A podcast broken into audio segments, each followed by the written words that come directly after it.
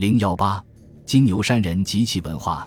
金牛山遗址位于辽宁营口田屯村，是中国东北地区的一处旧石器时代早期遗址。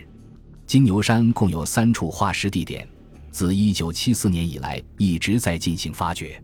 一九八四年，在 A 地点出土了人类的头骨、脊椎骨、髌骨、肋骨、髋骨、耻骨、腕骨等五十余件化石。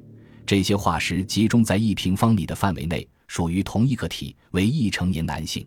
金牛山人的头骨与北京猿人的头骨比较，眉脊上沟要浅，颅骨的壁较薄，脑容量约一千三百九十毫升，比北京猿人明显进步。金牛山人属晚期直立人向早期智人的过渡类型。根据由戏法测定，金牛山人的生活年代大约在距今二十八万年前，与北京猿人生活年代的下限相当。考古学家发现了金牛山人的用火遗迹，用火遗迹均发现于洞内，与人类化石和石器共存。如在 A 地点发现一个灰烬层，长四点一米，厚零点三米，其上还有两处呈圆锥形的灰堆遗存，灰堆中有灰烬、烧土、烧骨等。在 C 地点也发现有灰烬层，内有木炭、烧骨、烧土等。毫无疑问。金牛山人会使用火管理火，烧骨中多兔类、鼠类和鹿类的骨骼，表明这些动物是金牛山人的主要肉食来源。金牛山人的石器原料多为麦石英。金牛山人采用锤击法和砸击法打石片，用砸击法打石片后产生的两极石盒与北京猿人的两极石盒相似。金牛山人的石制工具主要是刮削器。尖状器和雕刻器，刮削器有单刃、双刃和端刃刮削器。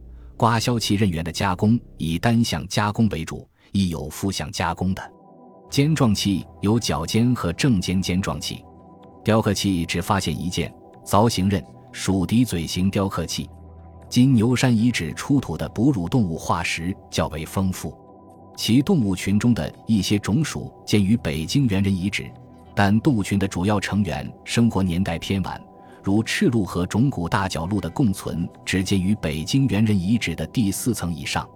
哺乳动物化石表明，金牛山人生活的时代相当于更新世中期之后的一段时间，可能已进入更新世晚期。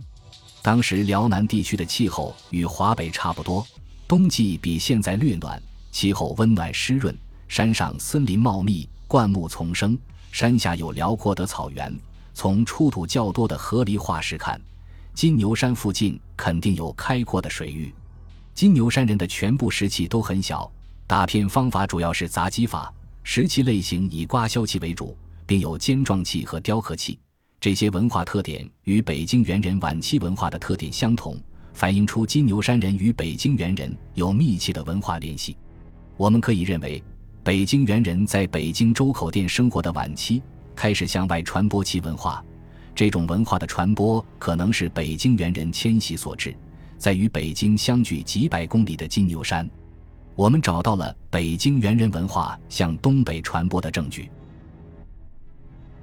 本集播放完毕，感谢您的收听，喜欢请订阅加关注，主页有更多精彩内容。